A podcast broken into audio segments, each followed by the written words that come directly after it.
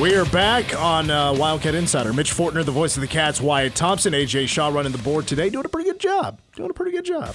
Uh, I appreciate that. Yeah, he also answers the phones 537 1350. Other than accidentally sending off the breaking news sounder, it's been perfect. So, so apparently it's because I spit. Is that the reason why I went It's off? It's a touchscreen. It, listen, and this is some of the early advice I got when working the board. Um, yeah, don't talk in its direction. You know, one little uh, speck of DNA is going to make that thing go berserk. And then you're trying to figure out what just happened. I don't know what's going on. I'm freaking out. Panic ensues. And then you're like, well, the only option is to completely shut down the station, you know, until we figure this out. Well, let me just Hand in tell our you- credentials. L- let me just tell you how that's changed in the 40 plus years I've been in broadcasting. You could have thrown gasoline on that screen, and when I first started on those old boards, it wouldn't have mattered at all. A little bit different, right? A little bit Yeah. different. I, I remember my first year I worked here. So Rob Velker, John Kurtz are still here. They're both doing the game. It's back when they hosted with Matt, and the show is over. And I don't know what they were trying to do, like reset a router or something. Okay. And Velker pulled a plug, and everything shut down. the it's the first and only time I've ever seen that board off. Really? It was completely off. The computer shut off. The touchscreen was off. It's been all the same equipment that ever since I started. It still hmm. runs very well. But like something, he pulled a plug and something fried, and it completely shut things down. I was like, "Holy crap!" And, and Kurtz was like, "Oh my god, what do we do?" so it's like the scene in Airplane where the guy unplugs the. I mean, is it like that? yeah, yeah. Wow. It's like That's crazy. We didn't know what to do. I was like, Oh, yeah. How, how do we fix this? So we had like calling a bunch of uh, tech people to say, hey, Sure. we screwed up. Don't know what to do here. Uh, did I welcome us back? I think I did. All right.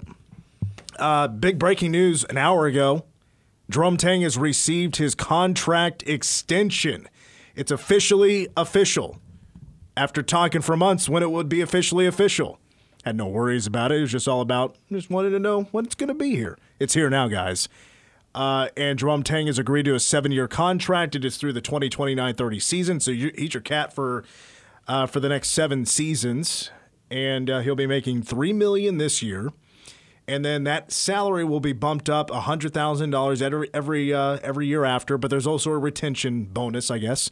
That's an extra two hundred thousand. So you can really see, you know, after this year, he'll be making like really three point three million uh, if you add in the uh, retention. And then I also found out the buyout will start at six million and then drop down a mil every year after that. So, and I was told that's a pretty good buyout. I'm not an expert on this. Don't come to me for contract expertise. That's just not my cup of tea. Well, there are some that, that study that for a living. Uh, we probably wouldn't be in that category, but but I would say, I think we're all thrilled for Coach and his family, as we said last hour, and, and for Gene Taylor and all the great folks at Kansas State, and and for the fan base. You know, Uh, I think they're they're going to be really pumped up about this, and we're not that very far away from from getting practices underway. And you've got an exhibition game on November 1st and a game in Las Vegas on November 6th, I believe it is. So right around the corner for year two. There's so many new guys on the team that I'm like, I remember saying, did you hang out with the team like for Shark Week or anything? Did you Not check too much out? on Shark Week, but I, I had been over there earlier in the summer and, and, and, and have watched some. I, I I'm I'm so excited to see you know kind of what they're going to be. Much like last year, you know, we didn't really know what it was going to be like early. Uh, if you go back and listen to that first interview that I did with Coach Tang, the exhibition game, what was his biggest concern? Turnovers. He might say that again. I don't know that. Lots of there's, a, but this time though, some of these guys have been through this before, and that will help.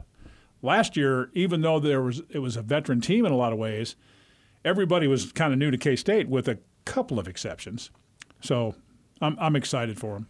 I remember seeing that video, and I brought it up last week that it was like Curt Schilling, but through the toes, where they're wearing white socks, and I guess Tang and the crew ran them so much that one of the players was bleeding through his socks around the toes. I'm like, dang, Yeah.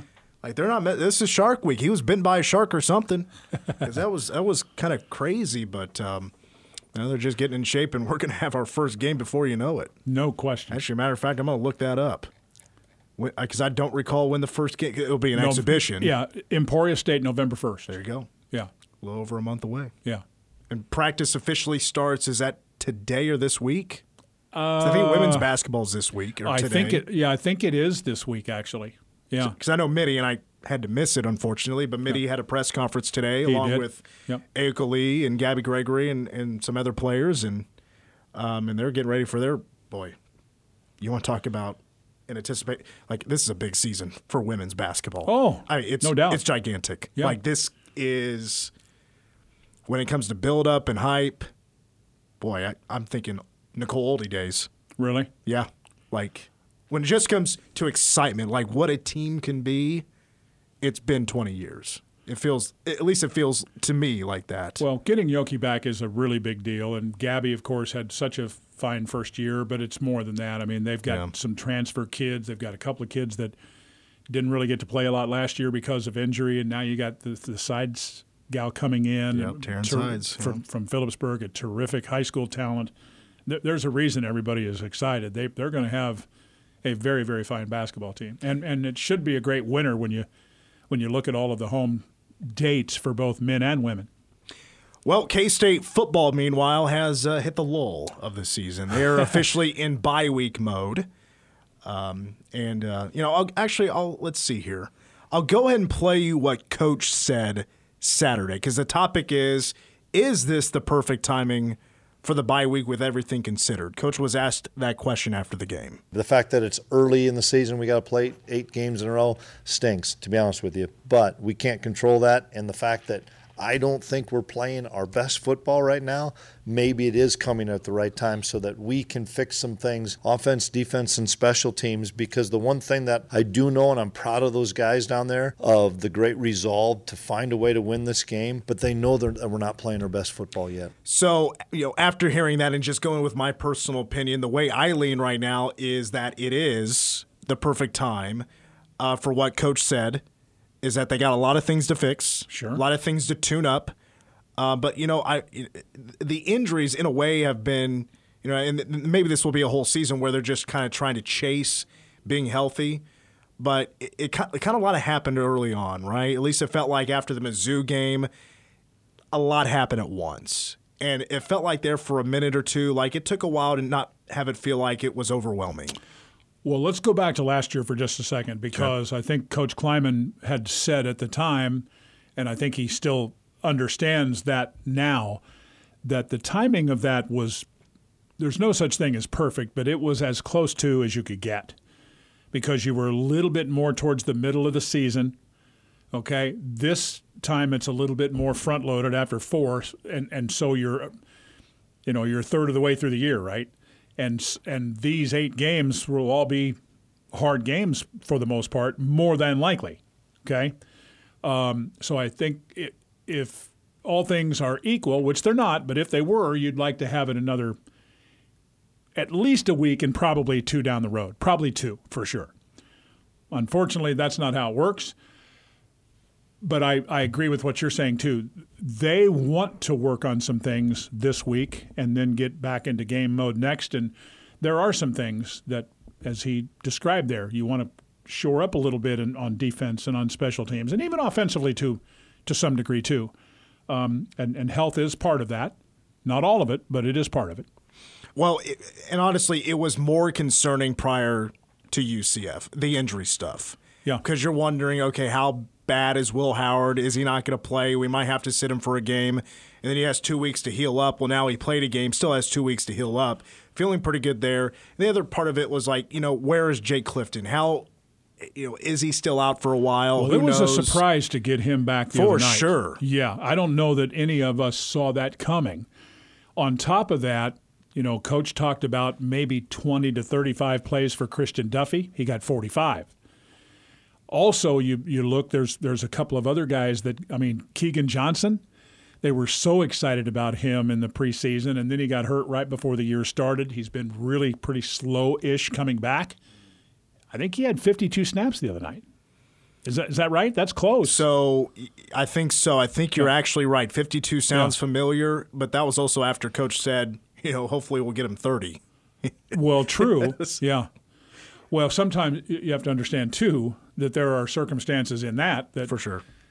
I mean, R.J. Garcia didn't seem to be really at anywhere near 100 percent, right? Right. And, Yeah. you know, that's after he's out after the first series and he's nowhere to be seen other than the sideline. Mm-hmm. You know, so now you're looking at, you know, what is he dealing with and how long is it going to take? Right. Now you have, because, you know, I don't, I don't know how confident you are right now and how deep you would say wide receiver is, but, you know, like Keegan Johnson is another example of, you know, he's he's probably not playing 100% either. Right. I don't think he's playing his, I'll- I'll use the word strongest football because, like, you know, when the interception was thrown, really, it was the the, the defensive back, you know, kind of being a bit stronger than Keegan getting to the football. Mm-hmm. And, and what should have been, you know, Keegan maybe hopefully just beating him in aggressiveness. Well, I think Keegan and R.J.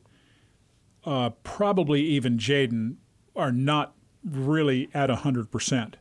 Maybe they'll they will be on that Friday night in Stillwater. Uh, I think there is at least a chance of that. We'll get more information on that uh, tomorrow at 12:30 at Coach's uh, press conference.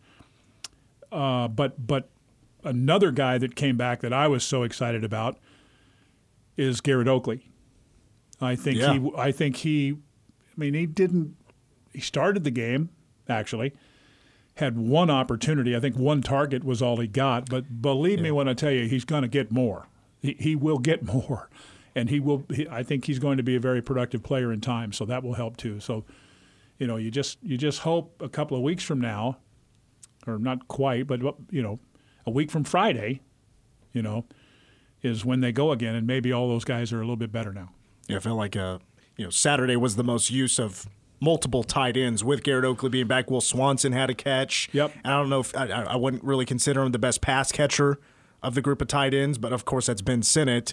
But, but Garrett Oakley, I mean, I've been hearing amazing things about him. Yeah, well, those two guys can catch it, and, Yeah. and, and I think you're going to see Braden Lofton uh, be a guy that could, can do that. Uh, Will's probably known more as a blocker, uh, but that, that isn't to say that he can't catch some. I, I just don't know that he'll have the same opportunity as a as a Ben Sinnott, obviously. But I I think where I lean more actually now than injuries is just kind of now it's time to maybe go back to the drawing board on a couple of things and try to you know in a way sure some things up. Defensive backs you know work on the communication work on you know who do you have? Don't let them get loose. And again i thought i saw some improvement on saturday but it wasn't near close to perfect. Mm-hmm. But also i you know i think special teams maybe need to be looked at as well. I mean chris tennant did miss a couple of kicks. He did. and when you miss an extra point and 27 yard field goal that's really going to worry some folks. You know is he now is he gravitating towards you know missing more kicks like he did against tcu or iowa state? You know or does he take these two weeks and get better and get some confidence back? Well, I may be dead wrong on this, but after he missed the extra point, uh, if you notice the next couple of kickoffs, looked like he meant business. so motivation can be an interesting thing. I, I hope he does bounce back. He has lots of ability, um, but has to be. I mean, this is an obvious statement, but just has to be more consistent in, in every way, really. Um, and and coach and I talked in the on the television show about the fact that you know Jack Bloomer had a 69 yard punt the other night. That was the best effort of his of his career. But in terms of the net punting and some of those other specialty things, he knows he can be better and needs to be better. So there's some work to do. I don't think there's any doubt about that. You know, and and I guess that's I'm excited about this team on a lot of levels if they can stay healthy because you have, and I've said that I said this before they played a game. You have those 15 starters back. You got some really good quality leadership with this group and a whole boatload of young players who are learning and making their way. If you can kind of get them all on the same page and headed in the right direction and stay relatively healthy, who knows what they'll be like when we get to, you know, mid October, late October, mid November, late November. This is a long haul. And I do think they'll get better. well in this team you know going back to defense they're still learning to play without daniel green and they had their first true. game without deuce green who is you know you know three year starter or whatever, but he's really been playing for four, Yeah. five, whatever. Six year guy now, and hopefully we'll you know Well, maybe get an opportunity for a seventh. And maybe we're a little spoiled too from the standpoint, I'm just, just being honest about this, that I said this last hour, I'm going to say it again. I think we've become a little bit spoiled from the standpoint of you, Ekow Boye-Doe is now a pro. Mm-hmm. He may be on a practice squad, but he's making a living playing football. Julius Brents, same. There were three guys in that secondary that are on NFL, and you see Juju made the play last Yes, he yesterday did. on the on Forced the- a fumble. Forced a fumble. Yes, that was did. awesome. Okay, so here's the point. As much as we think of Jacob Parrish, and as good as Will Lee has been, those guys still are not anywhere near what those other two corners were a year ago. Then you've got the situation with Kobe Savage coming off of a knee injury. I'm, I'm not here making excuses. I'm just trying to make make the point that maybe we expected a little too much right out of the gate. And I do think this is a group that is going to get better. I love Jacob Parrish's cover ability. I think he's a heck of a cover guy. Don't you? yeah, I mean he was I think Will Lee has so much good football ahead of him. This, this isn't about that. This is more about experience. Okay. Is Kobe at 100%? I think he's probably pretty close. And I think he's a good football player. he's playing faster. he is. I said it after the, the the Troy game. I wanted to see faster Kobe Savage. In the last two games, he's been playing and faster. they've kind of gone back with, as I mentioned last hour too, VJ Payne kind of going back to the, the safety spot where he was most comfortable and played more last year. And I think he was better the other night. So they are working through some things, is the point. Uh, and it hasn't been perfect. But I do think it's getting better and will continue to get better. yeah, At least gotta- that's what you hope. It's just you know the big plays. It, it's been Oh, it- yeah. you know, just too many in a couple of games, and it's been two that you know Well, Missouri concussion they got the exposed a little bit on, Yeah. on, and it wasn't just Mizzou's skill set, okay, or Brady Cook played great, or Luther Burden played great. It was you know bad angles, missed assignments.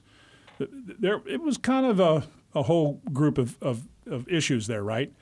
I think, and I said this too before. I think we saw improvement the other night, but a lot of people don't look at it like that because they gave up too many large plays, and I understand. I'm just trying to make the point, though, that this isn't the same veteran group as, as what was out there in the championship season from a year ago, but I think it is a capable group as they continue to play together, which is also important, and, and grow and get better. Well, also on uh, on Saturday we saw definitely not a healthy, but a playable Will Howard go out there and impress people. I was impressed by the way he performed, other than of course the interception and some passes he wants back. I know he does. It wasn't the perfect night, but he ran the ball. And he's dealing with a leg injury. He's going to give us some behind the scenes of the recovery and getting ready for the Saturday win against UCF. And then, of course, the true freshman that started at, at Mike linebacker. Austin Romaine. We're going to hear from those two cats when we come back on Wildcat Insider. You're listening to Wildcat. Hey, it's Kaley Cuoco for Priceline. Ready to go to your happy place for a happy price? Well, why didn't you say so? Just download the Priceline app right now and save up to 60% on hotels. So, whether it's Cousin Kevin's Kazoo concert in Kansas City, go Kevin, or Becky's Bachelorette Bash in Bermuda, you never have to miss a trip ever again. So, download the Priceline app today. Your savings are waiting. To your happy place for a happy price. Go to your happy price, Priceline.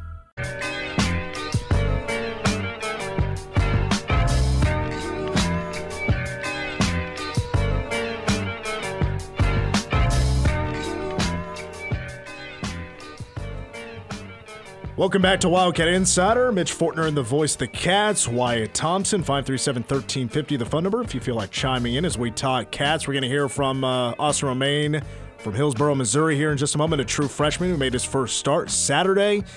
And Will Howard, who, my God, was questionable, and I think it was a legit questionable after hearing Coach Klieman talk. And it wasn't like Skylar Thompson two years ago when it was the Oklahoma game and rumors were flying around. Like, and you know, it got to the point where Coach had his press conference, and I was looking up.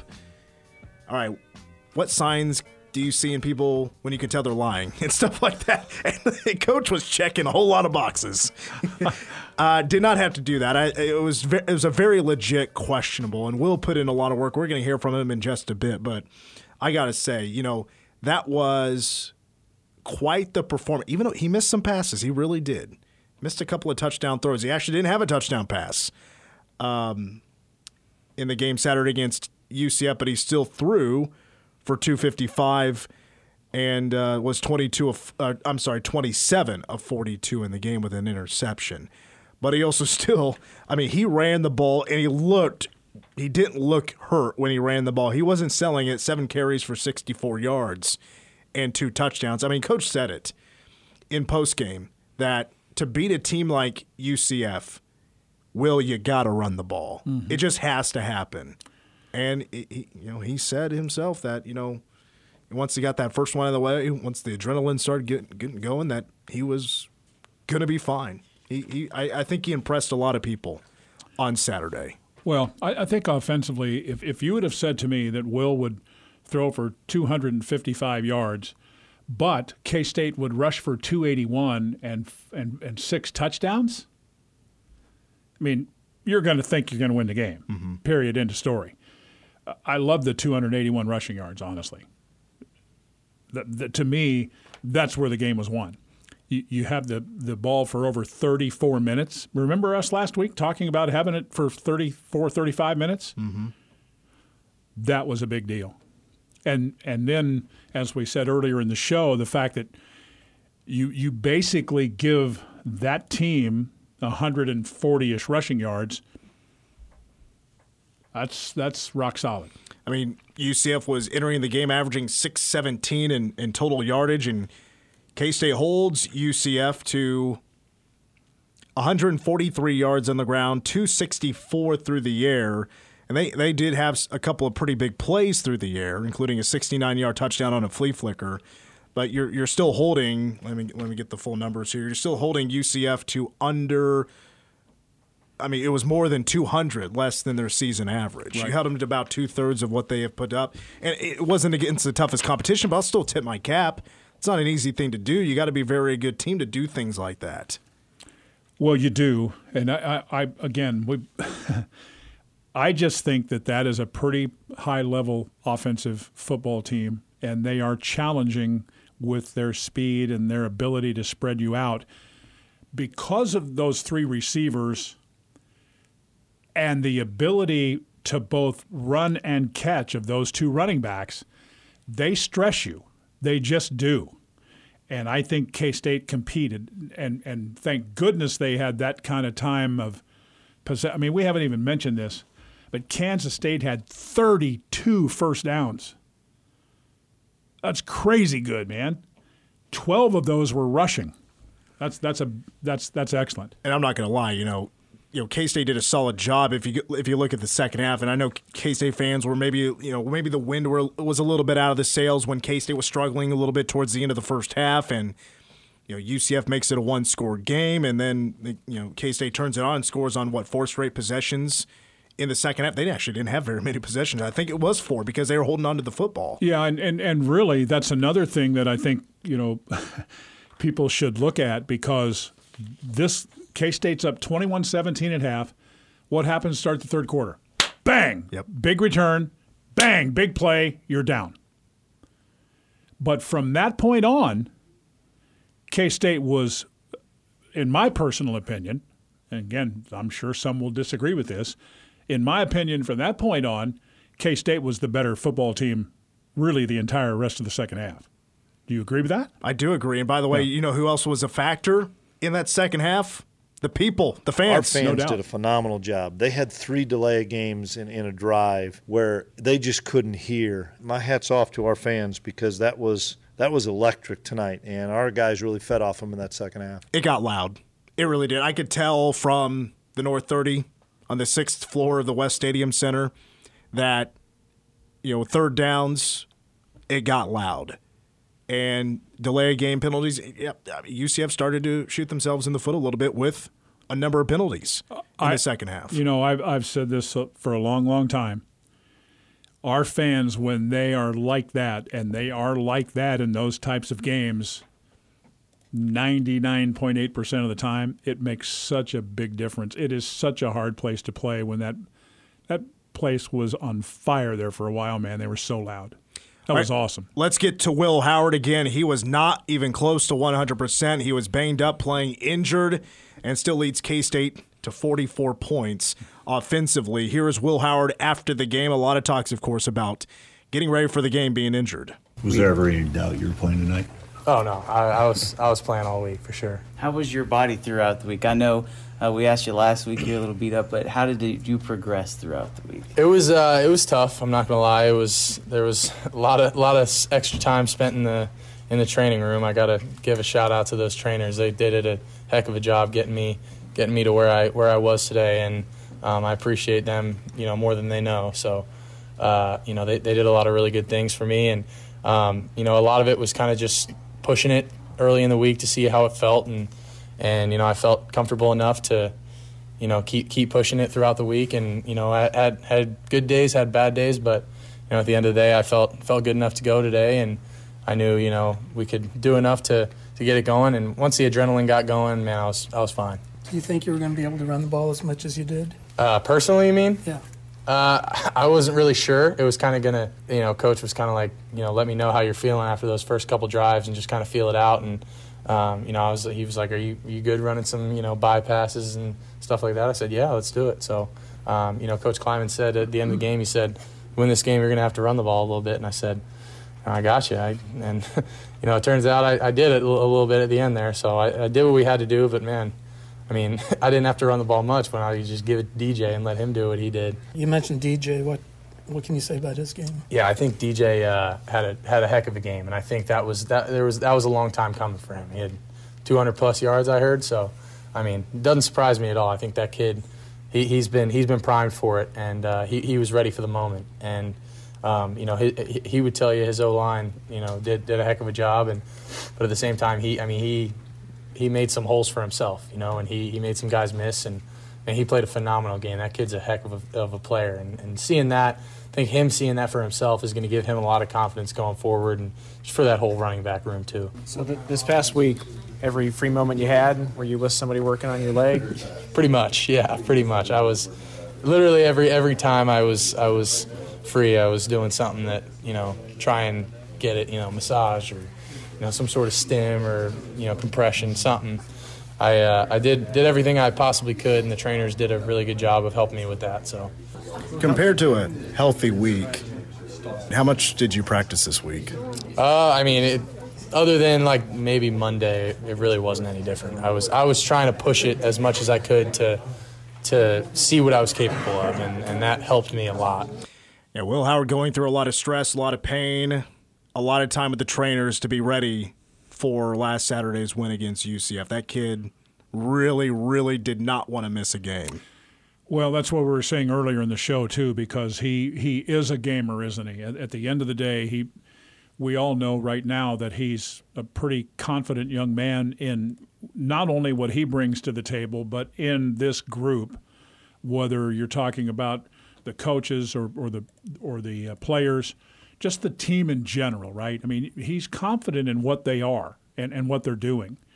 And sometimes you do have to pay a little bit of an extra price to to to get to where you want to be. And and he did that clearly this week. I mean, that think about what he talked about there with all of the little bit of extra moments that he had. He's working to get better with that leg, um, and, and had a lot of help with – you know, all of those trainers. I mean, Matt Thomason has been around forever. Mindy Hoffman's been here a long, long time. They do great work, but it, I'm sure it's more. Uh, they would be the first to say it's that whole staff that that helped out in this particular situation. By the way, uh, so if you haven't heard, DJ Giddens, Offensive Player of the Week in the Big 12, where he runs for 207, four touchdowns, also 86 yards receiving on eight catches. Did not score on the catch, but you were asking earlier if I had if I could find anything of yards after contact. Mm-hmm. I found yards after catch. I don't know if you saw that number. Yeah. But it's uh, he had 86 yards receiving, 68 was after the catch. So on the run. That's a ton. Yeah. That is a lot of YAC yards on that number of yards with catches. Philip Brooks had a similar game against uh, Troy. Mm-hmm. Of you know his yards after catch were very impressive. It wasn't 68, but it was 50 something. I'll repeat this again. Uh, I had a friend um, of mine text me this afternoon and said, in watching his 30 carries, DJ's 30 carries, he counted 11 broken tackles. So he did a terrific job. Meanwhile, uh, on the other side of the football, you had a true freshman starting for the injured for the year, Daniel Green in Austin Romaine, a true freshman out of Hillsboro, Missouri. He finished with three tackles and a tackle for loss, plus a quarterback hurt. He was very close to a sack, very close to a sack. He'll get one soon. I feel like uh, he's. Uh, I tell you what, after the first couple of plays, he really got comfortable and uh, started to play actually pretty decent. So the media also got to talk with Austin Romaine after the game. Here's a part of that interview. Like kind of before this game, getting your first start. Um, a little bit, a little bit nervous. You know, it was it's pretty crazy being having my first start in the Power Five game, but um, all my teammates kind of had a lot of encouragement for me. So once I went out there and got that first play, and it wasn't too bad. Did you feel like it was a pretty clean game from you, from an individual standpoint? Um, I feel like I'm gonna have to go back and look at the film on some of them, but main thing was playing hard on some of my fits and things like that. But um, overall, I felt like I did. What were some of the good. adjustments you had to make during the night? Um, some calls and things here and there. Um, I got a lot of help from Austin Moore. Um, he was made a lot of the adjustments kind of for me, and I echoed a lot too. But um, when he was out and outside the box, I had to make those calls too. Coming out against this offense, they averaged 617 yards a game coming in. How difficult is that to face it now that you've seen it on the field? You know you're able to hold them to almost 200 yards less than that tonight. Oh yeah, they were really fast tempo, um, but I feel like also we practiced against the scout team did a really good job of doing um, having fast tempo and things like that. So getting lined up and things wasn't wasn't too bad. 365 days ago, you're kind of playing small class high school football. Now you're going up against UCF in their first ever Big 12 game, your first game. Um, what were your emotions like when you knew that you were going to get the start? Um, I was kind of kind of like paused for a second. It was kind of crazy to see, but yeah, I was never really thought I'd be in this situation this early. Um, but I big credit to my teammates. They uh, really helped me prepare for this. Um, the older guys, Austin, Deuce especially. Uh, ever since I got here in the spring, Deuce has been uh, nothing but helping me out with everything, calls and things like that. Once again, that's uh, the K-State media with Austin Romaine after the game. True freshman who play who's uh, started at middle linebacker. Going back to the question, he was just asked, you know, how would you assess your game? How do you think you played? He said you have to go back to the uh, to the tape and watch it back and fix some things. And you know, I I rewatched the game today, as I do after every game. I watch it starting about noon and just kind of really take it in, try to examine a few things. I watched Austin Romaine play, and I got to say he. he you know, I- think on the second play for UCF, which was a 48 yard run, I believe, for Johnny Richardson, it would have been the second biggest play of the game, and it was the longest run of the game for UCF. I believe, if I watched it correctly, so Austin Romaine is playing middle linebacker. You have Austin Moore to his right, and when they noticed it was a run, they attacked the gaps, but it left a wide open gap for a long run, and by just by where everybody was positioned, that was probably Austin Romaine's responsibility.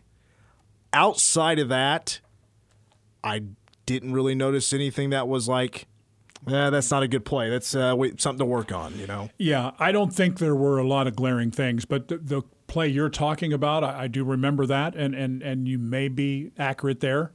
Uh, that that probably that was one of the fits he was talking about. Uh, I- guess I will just say this: I shake my head at where he is at right now. When you think about, as the question was stated there a moment ago, a year from now or a year ago, you know, you were playing high school football in pretty small level Missouri high school football, and now here he is with this. But boy, what did he talk about? Learning. He was here in the springtime, which was big, right? Paramount. If you're going to get on the field that early as a freshman, I'm just again, everybody has their deal. Some come, you know, in the springtime or semester time. Others wait till June. But I don't know that he would have been able to do that without being here in the springtime.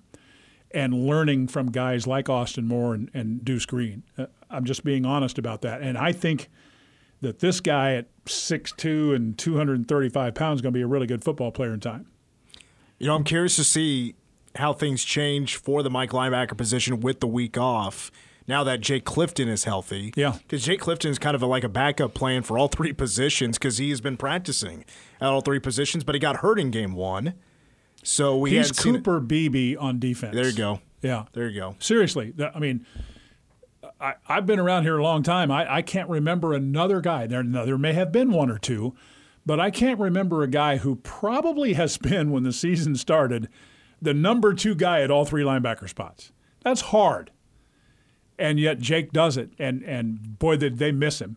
It was great to have him back.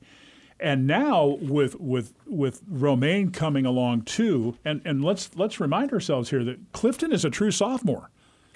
He hasn't redshirted or anything. He played. He's from Owasso, Oklahoma. Played last year right out of the gate.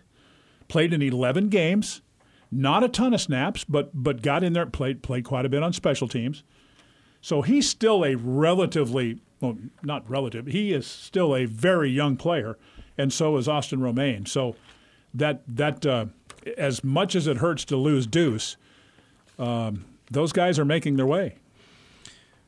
And I tell you what, I think you know one more thing. If I, I want to say about the defense real quick that I don't think has been talked about enough, and that is how strong they've been on third down. If they can get to third down, odds are in their favor. Great point. You know, of course, it depends on you know where the ball is at in the down and dis- or the distance rather than it's third down and one or third down and six.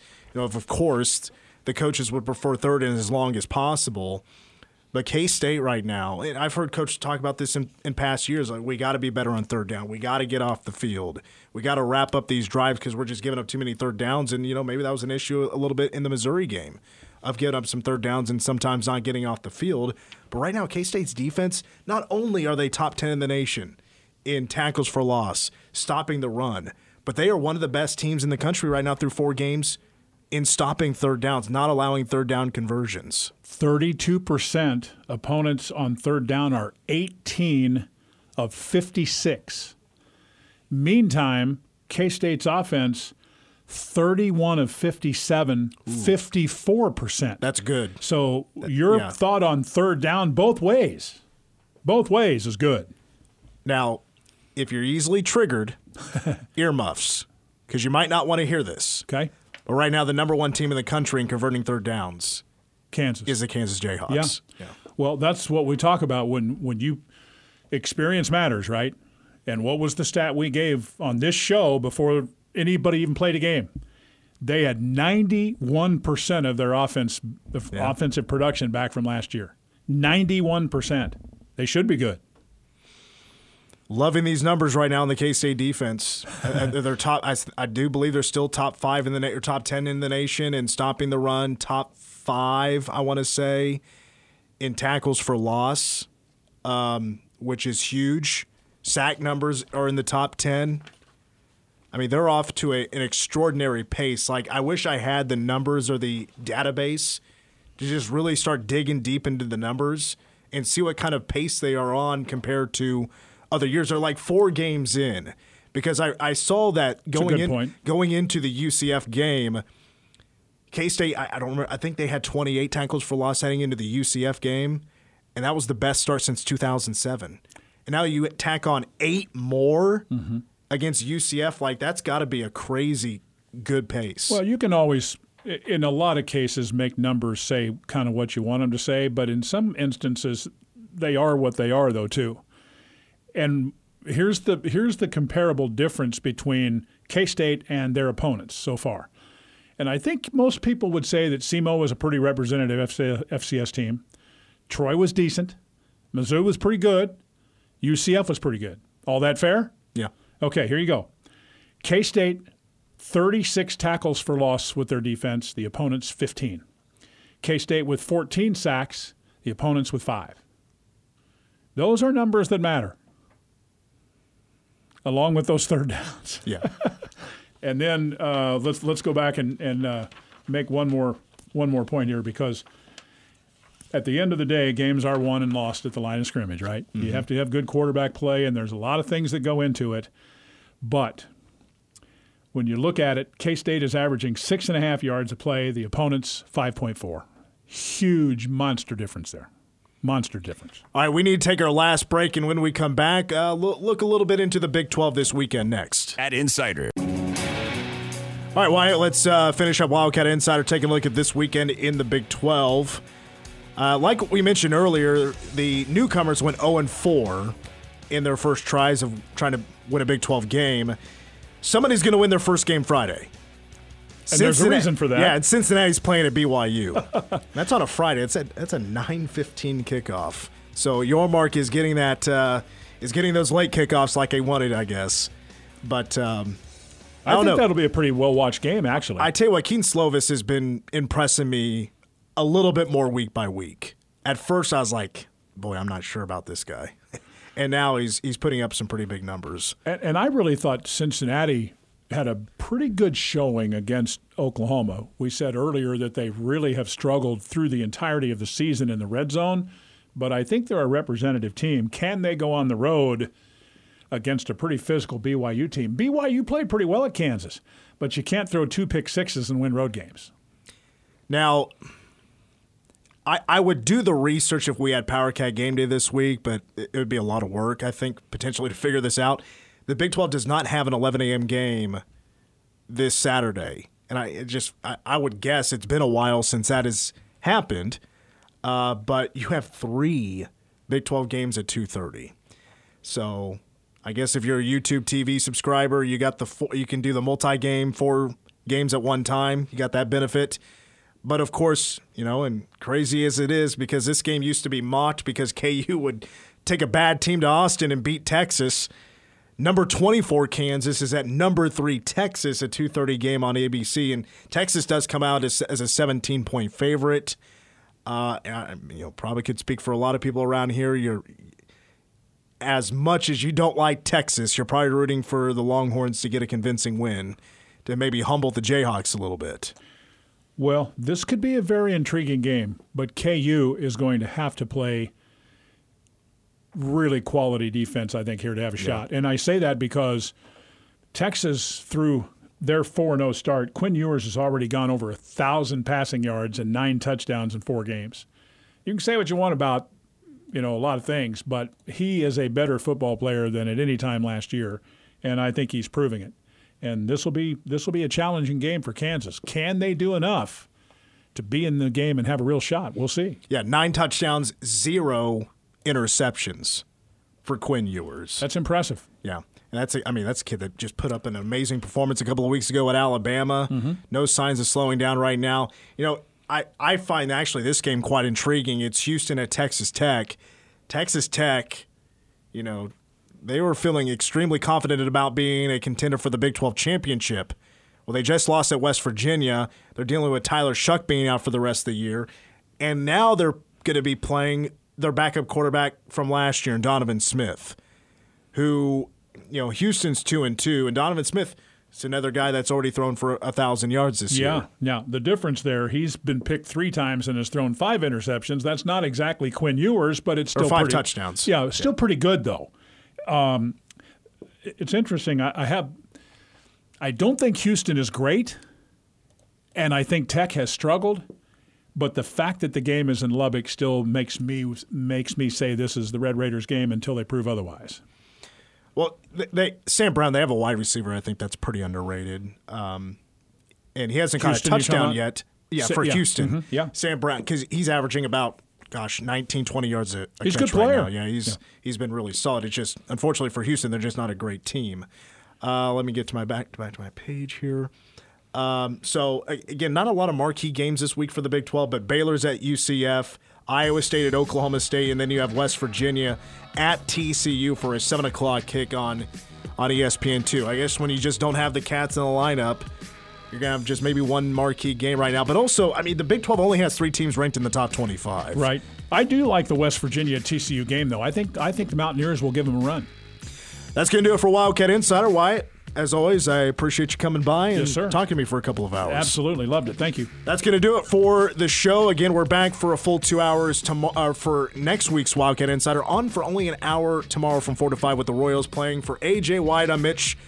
Go Cats.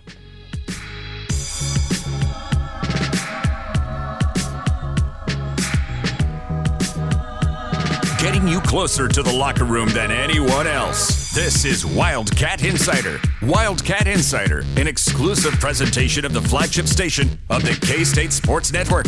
News Radio 1350. K